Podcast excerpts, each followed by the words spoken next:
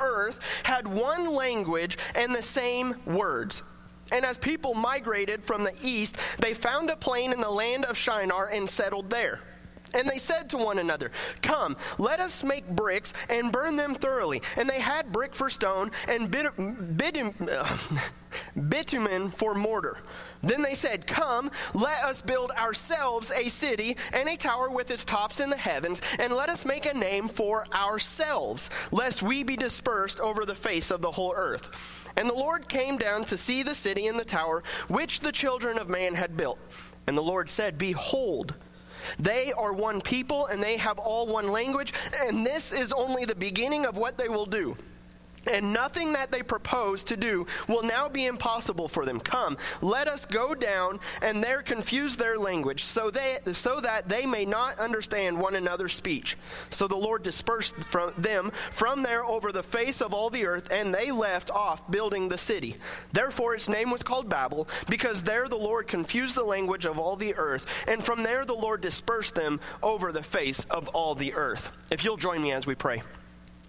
Father God, we thank you just again for another beautiful day that you've blessed us with. God, we thank you for this opportunity to come together and God to read your word publicly for all to hear. And God, I just pray that as we dive into what your word says, God, let it be your word that is spoken. God, I pray that the, the words of my mouth and the meditation of our hearts be pleasing to you. And God, I pray that we focus on you here and now, but also as we leave. God, may we be a united front going out and fulfilling what you command us to do. So, God, let us open up our hearts right now to you. And it is in the name of Jesus that we pray this. Amen. Thank you. You may be seated. And so let's look at this text real quick. There's there is a lot of information going on here. But if you're unfamiliar with the Bible, what has happened is God created Adam and Eve. They sinned. They had children. The the world became more and more wicked. And so God said, "I regret that I have even made man." And so God chooses Noah, his wife, his three sons, and their wives, and he says, "Build an ark, and I'm going to save you and start the world all over again through you. And so Noah and his family build the ark. They are in it as the floods come. People had never seen a flood up to that moment. The floods come and cover the entire earth. God started over in this moment with all creation again. And then the floods reside. Noah and his family come out. And in Genesis chapter 9, verse 1, God gives them a command. And he tells them, Be fruitful and fill the earth. Go out and fill the earth. You can have domain over everything, dominion over everything. You can rule it. It is yours. Be fruitful and fill the earth. That is a command from God. And so we see that Noah's three sons, they take this command seriously and they start having children. And Ham has two sons, one named Canaan, one named Cush. And Cush has a son named Nimrod. And Nimrod, it says, is a mighty man before the Lord and a mighty hunter. And so a lot of times when I was reading that, it's like, oh, Nimrod, he was a great guy. Nimrod was a horrible guy. A lot of people actually believe Nimrod was the first tyrant to ever exist. He was a horrible leader and like child sacrifice and like just when it says hunter for God, it's actually talking about like he strived against God. And so it's like, hey, you're a Nimrod. It's like that's not a compliment we say, it's a negative thing. And so Nimrod started this city called Babel. And we see here in, Ex- in not Exodus, Genesis 11, that all of them came together on the plain of Shinar. What was their commandment? Be fruitful and fill the earth. What are they doing? Coming together. They're not filling off the earth, filling out the earth. They are oh, disobeying God. Two generations from the flood, and right away they are going back to we're not going to trust God. We're going to do what we want to do. God says, go and fill the earth. Nope. We're going to come and gather together. And not only that, they start building this mighty city. And notice in Genesis 11 4 who they are building the city for. It says that they built the city for themselves. Come, let us build ourselves a city and a tower with its top in the heavens. And let us make a name for ourselves lest we be dispersed. We don't want to be dispersed. If we can become so mighty and so great, God can't disperse us. We can come together, we will be strong. And so, God, in His infinite wisdom, comes down because they are doing everything for their glory. And God says, man, if they keep working together, there's nothing that they won't be able to accomplish. And it's not a good accomplishment that they would be going towards, it's a bad one. They would be going evil and wicked and doing more and more sin. The natural tendency of man is not to do good unless interacted upon. It's like uh, that one law. Is it inertia? I don't know my laws right now, but uh, it's that one law that says everything will gradually work its way towards chaos. Like you take a perfectly uh, leveled jar of marbles and they're all in like the same line with the same colors. You shake it up, they're all going to be dispersed. You shake it up more, it's all going to get more and more and more messed up. That's the way the world seems to work. That we are not going to be like, hey, today I just feel like being a great person. I mean, yes, good things, bad people do good things, but our natural tendency, the Bible tells us, the heart of man devises wickedness. The heart of man leads to death. I mean, that's where our natural tendency is going to take us. And so that's what's happening. They are coming together and trying to do all of this great stuff for themselves. And from this uh, Tower of Babel, from this city of Babel, starts spreading out all of these false religions. Nimrod married a woman, and they, she, when Nimrod died, she said, Hey, actually, Nimrod didn't die. He went up to be the sun, so we should worship the sun. And then they had a son, and she said that when he died, actually, he rose 40 days later, and she was claiming he is the first Christ, the one that died and rose from the dead, and he should be worshiped. And that's where Mother Earth, she actually is called Mother Earth now. So whenever you hear people say, hey, Mother Earth, they're talking about the wife of Nimrod. It is here that false religions all began. And then you flip all the way to the back of the Bible, to the book of Revelation. And you see that there is a great prostitute in Revelation coming from Babylon, also known as Babel.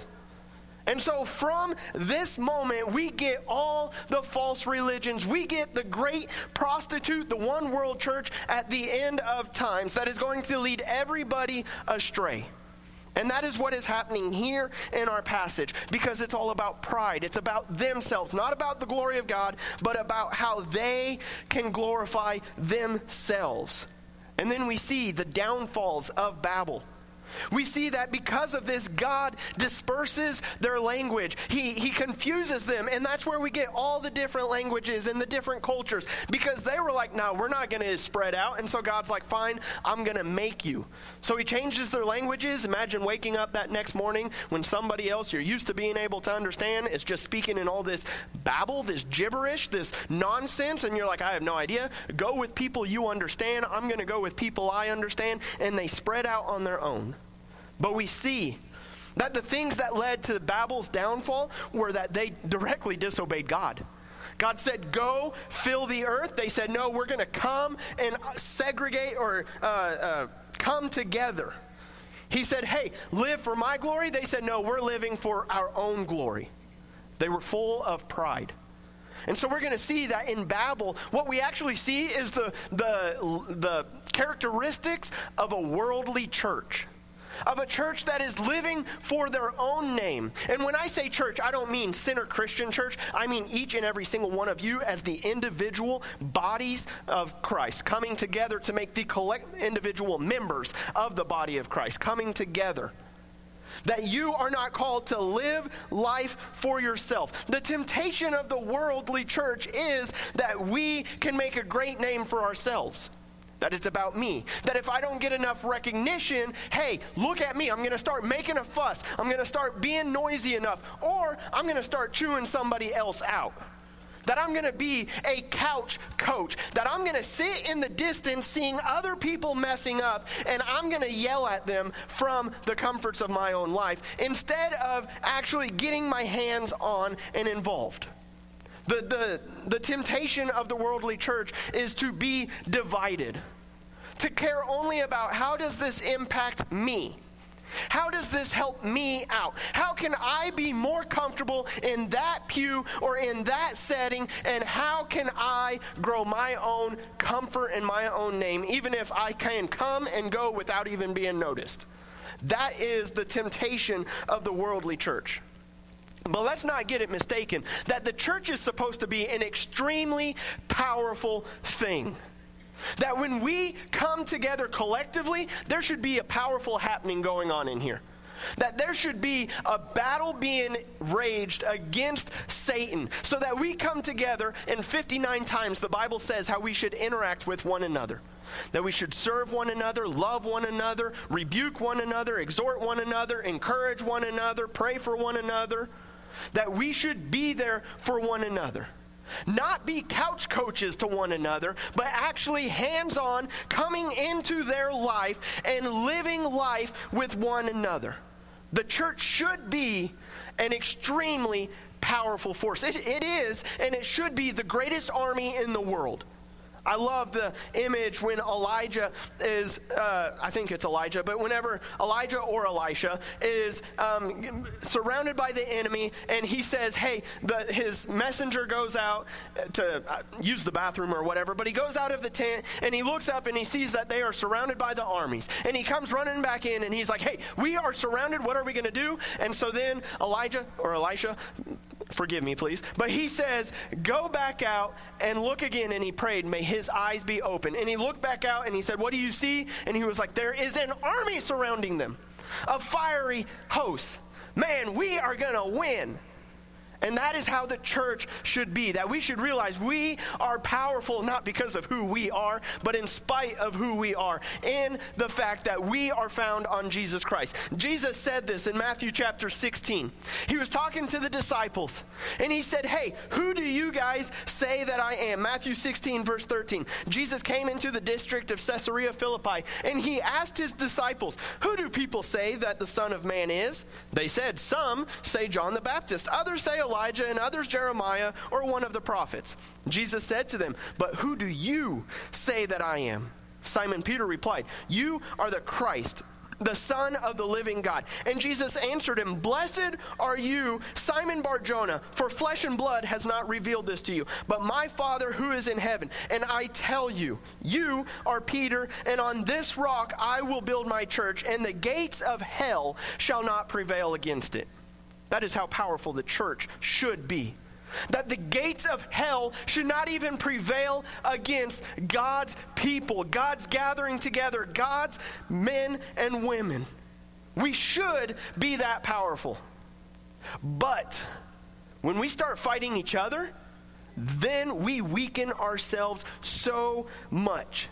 If Satan can get us to come in here and start looking at the flaws and the imperfections of everybody else while thinking we have got it so good, then the church is not going to stand. Jesus told us in Mark chapter 3 verse 25, a house divided cannot stand. Abraham Lincoln quoted that whenever he said a nation divided cannot stand. When you look at our nation, we're pretty divided. It should not be so in the church. When you look at our church, you should not see division. You should not see backbiting. You should not see couch coaching. But instead, you should be, uh, be seeing people coming together and glorifying God together, despite differences. Just look at the disciples. I mean, you got 12 guys following Jesus, and they were not the same people.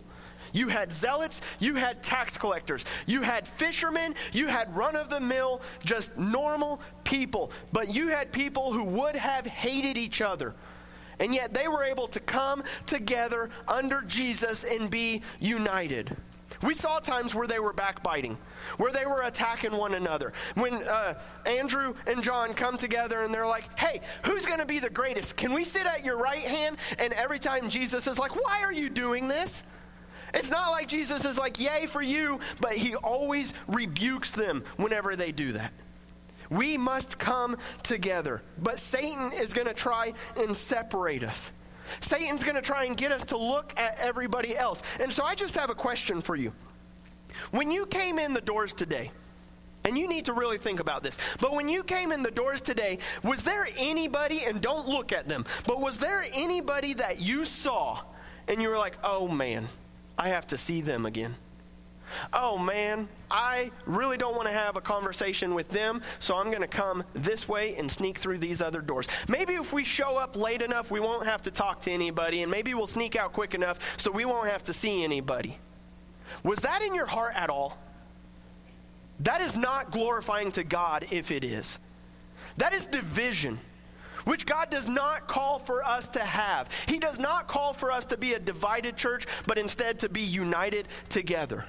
I love the way C.S. Lewis wrote it in his Screwtape Letters. And I hope you'll just listen to this because it's kind of a long uh, reading, but if you really hear it, it is some powerful stuff. So, screw, t- Screwtape Letters, if you don't know about it, C.S. Lewis wrote it, and it's from the viewpoint of a new demon in training who has been assigned a patient and is trying, it, it's just kind of the view of how Satan tempts us and his demons tempt us. So, it's not scripture, but it is very accurate, I still believe. And so, this is letter number two. And Screwtape is writing to his accomplice, uh, Wormwood, and he says, One of our greatest allies at present is the church itself. He says, Don't misunderstand me. I do not mean the church as we see her spread out through all time and space and rooted in, etern- in, in, in eternity, terrible as an army with banners. That, I confess, is a spectacle which makes even our boldest tempters uneasy. But fortunately, it's quite invisible to these humans. All your patient sees is the half finished, sham Gothic erection on the new building estate. When he goes inside, he sees the local grocer with rather an oily expression on his face bustling up to offer him one shiny little book containing a liturgy which neither of them understands, and one shabby little book containing corrupt texts of a number of religious lyrics, mostly bad, and in very small print. When he gets to his pew and looks around him, he sees just that selection of his neighbors whom he has hitherto avoided. You want to lean pretty heavily on those neighbors. Make his mind flit to and fro between an expression like, this is the body of Christ, and the actual faces in the next pew. It matters very little, of course, what kind of people that next pew really contains. You may know one of them to be a great warrior on the enemy's side. No matter, your patient, thanks to our Father below, is a fool provided that any of those neighbors sing out of tune, or have boots that squeak, or double chins, or odd clothes. The patient will quite easily believe that their religion must therefore be somehow ridiculous. At his present stage, you see, he has an idea of Christians in his mind, which he supposes to be spiritual, but which in fact is largely pictorial. His mind is full of togas and sandals and armor and bare legs, and the mere fact that the other people in church wear modern clothes is a real, though of course an unconscious, difficulty to him. Never let it come to the surface. Never let him ask what he expected them to look like. Keep everything hazy in his mind now, and you will have all eternity wherein to amuse yourself by producing in him the peculiar kind of clarity which hell affords. I've been writing hitherto on the assumption that the people in the next pew afford no rational ground for disappointment. Of course, if they do, if the patient knows that the woman with the absurd hat is a fanatical bridge player, or the man with squeaky boots a miser and an extortioner, then your task is so much easier. All you then have to do is keep out of his mind the question if I, being what I am, can consider that I am in some sense a Christian, why should the different vices of those people in the next pew prove that their religion is mere hypocr- hypocrisy and convention? You may ask whether it is possible to keep such an obvious thought from occurring even to a human mind. It is, Wormwood, it is. Handle him properly, and it simply won't come into his head. He has not been anything like long enough with the enemy to have any real humility yet. What he says, even on his knees, about his own sinfulness is all parrot talk. At bottom, he still believes he has run up a very favorable credit balance in the enemy's ledger by allowing himself to be converted and thinks that he is showing great humility and condescension in going to church with these smug, commonplace neighbors at all. Keep him in that state of mind as long as you can. That's the enemy's playbook. Hey, if I can get them looking at other people, if I can get them judging others, if I can get them talking negatively about somebody else, if I can get them to not focus on the real reason they are here and think that it is about them and their comfort and their righteousness and how good they are, then the enemy has won. If we give that foothold when we step in here, let alone it's not just here, people. It is when we live as the church, which is what we are called to do every single day of our lives. When we're out talking to other people and how we talk about other Christians and how we downgrade other people based on what they do, forgetting that we ourselves, Paul said it, Christ came to save all sinners, of whom I am the very worst. Paul, the Paul who wrote so much of the New Testament says, I am the worst sinner of them all. That's the mindset that we need to have. And Paul even wrote to the church in Corinth who was thinking that they were this great church. Look at us, we're doing so good. We are righteous. And Paul wrote to them and had some very harsh words for them. He said in 1 Corinthians chapter 3 verse 3, he said, "You think you're living according to the spirit, but actually you are still of the flesh." For while there is jealousy and strife among you, are you not of the flesh and behaving only in a human way? If there is jealousy and strife among you, and you're thinking, look at us, we are so righteous, we're here on Sunday morning, but your heart is wicked towards another person, you are behaving in the flesh. God wants us to give him our heart. The worldly church should not be divided. The, the, the, church should not be divided like this. The worldly church is divided like this. Paul writes to, the, to Titus as Titus is starting up this church, and he tells Titus in Titus 3 9, he says, Avoid foolish controversies, genealogies, dissensions, and quarrels about the law, for they are unprofitable and worthless.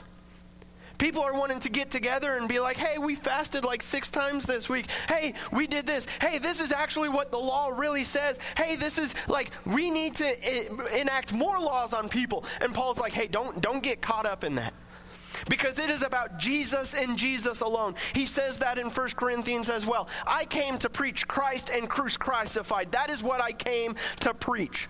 Not the law, not anything else other than Jesus. And now let's get this clear disagreements are going to happen. I mean, you know, we are human, we are going to disagree about certain things. But it's how we react to those disagreements that is important. I mean, look at the world today. I was reading a post from a guy, and he posted about abortion is more, more, more I will get the word out soon. Abortion is murder, and he, he was writing that, and then he had another guy say, I disagree with you but I see where you came from. And they had a discussion based on it. That is rare. I mean, especially on social media. It's like you say one thing and it's like we can't even have a civil conversation. It's name calling, and I wish I were only talking about the world. But I'm talking about Christians as well. Predominantly, Christians is who I see doing it, where we are attacking. Now, we stand firm on stances. We stand firm on the importance of saving life at the moment of conception. We stand firm on what God's word is, but we do not just start smacking people over the head with the Bible and not showing them love and grace as well. And so the nation is definitely divided, and disagreements are going to come, but it's how we handle those that is going to set us apart. The way we don't handle those is by saying, we disagree, we're done. We cannot be in union as long as, you know, like there are some things that uh, Paul says actually flee from that. Like get away, don't don't be involved in those. But when I talk about disagreements, I'm talking about the trivial little stuff that we get so hung up on and separate over. And we know what we're talking about. We're not even talking about God's word 90% of the time. It's they looked at me this way. They didn't dress right for church. They didn't cook this right. They didn't do that right. And it's like, I'm done. I don't even want to deal with them. And God's like, no. Be united. Stand firm together. One thing that we get disagreed on so much, and it's like, I'm done, forget about that, is the method of something. How we do that, be it door to door, be it postcards, be it on a street corner, whatever, we start yelling at each other because they're not doing it the way we want them to do it. We can disagree on methods. What we cannot disagree on is the message. It is around Jesus and Him alone. That we can never disagree on. We shouldn't ever disagree on. Jesus only. How we share Jesus, that's a different story. We can see disagreements as long as we come together that Jesus is being glorified. I'm going to humble myself. Your way, let's go with that. You know what? You might have an advantage that I don't have. Let's go that route. The disciples even came up to Jesus one time and they were like, Hey, Jesus, we have these other guys and they're talking about you, but they're not one of us. Should we go tell them to shut up? And Jesus is like, Hey, they are proclaiming the kingdom of heaven. Let them go. It doesn't matter how they do it as long as Jesus and God are glorified. So we can disagree on the methods. We need to be united on the message. And we should never, even when we disagree on the method, be the bigger person. Be the person that says, you know what, I don't think that works, but that is fine. Let's go with that. Let's attempt that. Yeah, we might fail. I'm not going to throw it back in your face as long as the message and the heart are pure. So that is where we come together. Because pride is what is going to get in the way. The worldly church is full of pride. This is a consumeristic mindset where it's all about us, all about me. That is the worldly church. But the worldly church is not the church that God called us for. And so I want you to flip over to Acts chapter 2. Starting in verse 1. So here we see at the Tower of Babel, God separated the nations, and He gave them a different language, and He dispersed them. And now today we have another enemy, Satan, not another. God is not an enemy. I said that wrong. But we have an enemy that is trying to separate us. But in Acts chapter 2, we have the reversal of what happened at the Tower of Babel. Because here Jesus, and notice in Genesis 11, verse 5, it said that God came down and intervened. That's important. That's a foreshadowing to Acts chapter 2. Because in Acts chapter 2, we're going to start in verse 1. It says, When the day of Pentecost arrived, they were all together in one place. So Jesus has come down. He's given his life as the only sacrifice for us to make it to heaven based on him only. And now the day of Pentecost has arrived. They were all together in one place. Suddenly, there came from heaven a sound like a mighty rushing wind, and it filled the entire house where they were sitting. And divided tongues as of fire appeared to them and rested on each one of them. And they were all filled with the Holy Spirit and began to speak in other tongues as the Spirit gave them utterance. Now there were dwelling in Jerusalem Jews, devout men from every nation under heaven. And at this sound, the multitude came together, and they were bewildered, because each one was hearing them speak in his own language. They were amazed and astonished, saying, Are not all these who are speaking Galileans? How is it that we hear each of us in our own native language? Parthians and Medes here, or and Elamites and residents of Mesopotamia, Judea and Cappadocia, Pontus and Asia, Phrygia and Pamphylia, Egypt and the parts of Libya belonging to Cyrene, visitors from Rome, Jews and proselytes, Cretans and Arabians, we hear them telling in our own tongues the mighty works of God. So, do you see the difference there? At the Tower of Babel, God came down and said, You need to go and fill the earth. They said no. So God came down and said, Go. I'm going to confuse you. I'm going to bring you out, and you're all going to say different things in different languages. And then Jesus, years later, comes down, gives his life to unite everybody again. They gather together different languages, different regions. They're not all speaking the same thing, but yet everybody is hearing the same message. This is what the spiritual and the godly church should be different backgrounds, different histories, different lifestyles coming together and being united under the message of Jesus, being brought together and then being sent out on a mission. Because right before this, Jesus gave them all a command Matthew chapter 28, verse 19 through 20. It's the Great Commission. Go, therefore, and make disciples of all nations, baptizing them in the name of the Father, and of the Son, and of the Holy Spirit, teaching them to observe all that I have commanded you. And behold, I am with you always to the end of the age. And so they all came together. They heard one uh, saying in their own tongues. They were united and then they were sent out. Because right here in Acts chapter 2 is the beginning of the modern church. It's where we now see Paul going on mission trips. We see Peter going on mission trips. We see Barnabas. We see Apollos. We see Timothy. We see the gospel being spread out now all united under the same mission of Jesus Christ. And that mission is found in, in 2 Corinthians 5, starting in verse 14. It says, The love of Christ controls us because we have concluded this that one has died for all, therefore all have died. And he died for all, that those who might live no longer live for themselves, but for him who for their sake died and was raised. From now on, therefore, we regard no one according to the flesh. Even though we once regarded Christ according to the flesh, we regard, regard him thus no longer. Therefore, if anyone is in Christ, he is a new creation. The old has passed away, behold, the new has come. All this is from God, who through Christ reconciled us to himself and gave us the ministry of reconciliation. That is, in Christ, God was reconciling the world to himself, not counting their trespasses against them, and entrusting to us the message of reconciliation. Therefore, we are ambassadors for Christ, God making his appeal through us. We implore you on behalf of Christ, be reconciled to God. For our sake, he made him to be sin who knew no sin, so that in him we might become the righteousness of God. This is the mission that you have been entrusted with the message of reconciliation. But how are you going to go out and share a message of reconciliation if you are not living a message of reconciliation? Because people are looking. They, we are called Christians, which means little Christ, which means that when we live, people should see Christ in our lives. So, non believers are going to be looking at you to see who is God really like.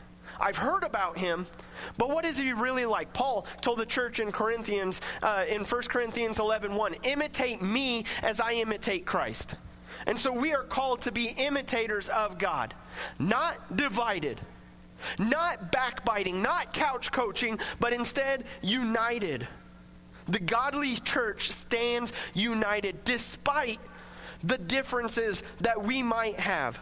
Galatians 3:28 tells us there's neither Jew nor Greek, there's neither slave nor free, there's no male and female. Instead, we are all one in Christ Jesus. And if you are Christ, you are Abraham's offspring, heirs according to the promise. I heard it said one time, you have more in common with every other believer in this room than you do with your identical person that is not a Christian. So, for example, me being a Texas Longhorn Second Amendment advocate, pro life, uh, you know, standing for Jesus, like wanting to be a rugged man, you know, everything like that. Like, me has more in common with somebody who is the complete opposite of me, but yet they have Jesus, than I have in common with somebody who is identical to me, but they don't have Jesus. I should long to hang out with the fellow brother and sister in Christ who has nothing in common with me other than Jesus because we have worlds more in common than the person who does not have Jesus, but we have everything else in common. We have more in common with Christians than with unbelieving people. That is what unites us, and it should unite us so much deeper than our common interests. The statement is blood is thicker than water. That is the statement, right? Making sure I say that right. Yeah. Blood is thicker than water. And what that what we take that to mean is like, hey, my blood relatives, my brother, my mom, my dad, that is a lot closer than like non-blood relatives. But what it really meant is the blood of Jesus, or what it should mean, is that the blood of Jesus brings us so much closer than those who are not with Jesus. I mean, there should be a unity here that is so tight. yeah, we're going to disagree. I mean, you disagree with your family, hopefully you don't disavow them. I mean, hopefully you're not just like, we're done. Sadly, it does happen. But the great news is there is grace for even those situations. The great news is Jesus forgives. Jesus died even for that but we are called to stand united. Colossians 3 8 says, Now you must put them all away. Paul is commanding us put away anger, wrath, malice, slander, and obscene talk from your mouth. Do not lie to one another, seeing that you have put off the old self with its practices, and have put on the new self, which is being renewed in knowledge after the image of its creator. Here, there is not Greek nor Jew circumcised or uncircumcised, barbarian, Scythian, slave, free. Christ is all and in all. Put on then, as God's chosen ones, holy and beloved, compassionate hearts. Put on kindness, put on humility, put on meekness and patience. Bear with one another. And if one has a complaint against another, you don't walk away. You don't flee. You don't break communion, but instead you forgive each other. As the Lord has forgiven you, so you must also forgive. And above these all, put on love, which binds everything together in perfect harmony. And let the peace of Christ rule in your hearts, to which indeed you were called in one body. And be thankful. Let the word of Christ dwell in you richly, teaching and admonishing one another in all wisdom, singing psalms and hymns and spiritual songs with thankfulness in your hearts to God. And whatever you do, in deed or word, do everything in the name of the Lord Jesus, giving thanks to God the Father through him. We are called to stand in unconditional love for one another, and we walk in forgiveness.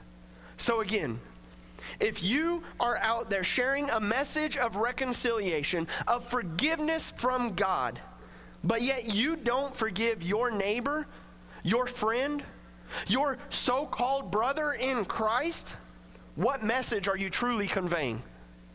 What kind of message is that to the world? But there's a key thing that all of this requires. We must be humble. A key word for the worldly church is pride. A key word for the, for the godly church is humility. That's what the godly church needs to be rooted in. That's what we must every day equip ourselves with, step into, is humility. It's not about me today. It's not about me. It's about Jesus and living for His glory in everything I do. We die to ourselves daily. We follow Jesus where He calls. Philippians 2, verse 3 says, Do nothing out of selfish ambition or vain conceit, but in humility count others more significant than yourselves. Let each of you look not only to his own interests, but also to the interests of others.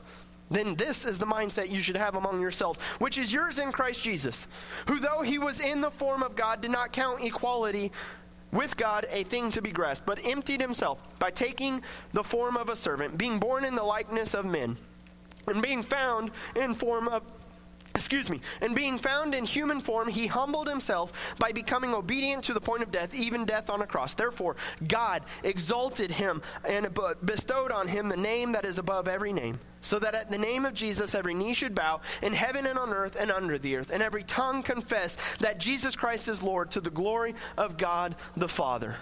We are to have that mindset among us. A mindset of humility found in Christ. And then uh, in everything, we live for Christ. We put on humility and we say, All right, God, it's not about me, but it's about you. And how can you be glorified? In my ups and my downs and my agreements and my disagreements, God, how can I walk in forgiveness today? God, how can I get the opportunity? This is what I tell couples that are uh, going to get married as I find out they're going to get married. And it's like, man, the one thing that you get to do now is you get to walk in forgiveness every single day. You get to demonstrate the gospel of Jesus to your spouse every single day because there's going to be friction but you get to display forgiveness. That is what we are called to do, to live for Christ. He died so that we could be united, not divided. I grew up in Coffeyville. We had 70 churches in that town. And I used to think, like, yes, 70 churches, we are such a godly town. And then I got to thinking about it recently, and it's like 70 churches. That is 70 times that God's people said, We can't live with you, we can't do communion with you, we can't be in relationship with you, we're going to spread out. We're going to divide ourselves more and more. A house divided cannot stand. And I believe it breaks God's heart when his people say, I'm done with one of my fellow brothers and sisters in Christ. I'm done with you because of what you did. I can't forgive you. Whereas God's command is, forgive as I have forgiven you, which is unconditional forgiveness. And so we're going to close a little different this morning. I mean, we're going to not really close with an invitation, but I want you to know that if, if God is working on your heart, find somebody. I mean, my phone number is on the front of the bulletin, Kurt's number, Sam's number, the elder's number. There are so many godly men and women in this room that would love to talk to you. So if you are desiring to walk with Christ, find somebody. Don't hesitate on that. But we're not going to do the formal coming forward at the end of the service. That's not how we're going to end today. But instead, I want to close with a challenge. Stand firm together. Stand united. This is your challenge. Where if there was somebody, when I said, when you entered this building and you saw that person and you said, I'm going to go through these doors, give that over to Christ. Repent of that heart Say, God, give me a new heart. Take my pride, take my arrogance, take my bitterness, and God, give me your humility, give me your forgiveness so that I can be united with that person. Because Paul tells us in Ephesians 26, he says that it's okay to be angry, but he says, do not sin in your anger. Do not let the sun go down on your anger. Why? Because he says it gives an opportunity to the devil. And so he says, Do not let the sun go down in your anger, and therefore giving no opportunity for the devil. So if you're in here and there's bitterness towards a fellow brother or sister, there's uh, uh friction or there's division, you're not doing that for Christ. Instead, you are giving a foothold for the devil. And so I challenge you to take care of that, to find them and be like, hey, we got to hash this out because there's something between us. And I, I just can't let it go. I've tried forgiving you. I can't forgive you right now. Let's talk about this because I want to forgive you. I want to be good with you. I want to be united with you. And so as we pray and as we sing, do some time to do some inward reflection of is there division? Am I being an agent for the devil, which is what division really would be, based on those things? Am I being an agent for the devil, or instead, am I standing firm and going to fight for unity among God's people? Because the world is full of division. The church should be full of a united people standing under the message of Jesus Christ, and that message is one of reconciliation.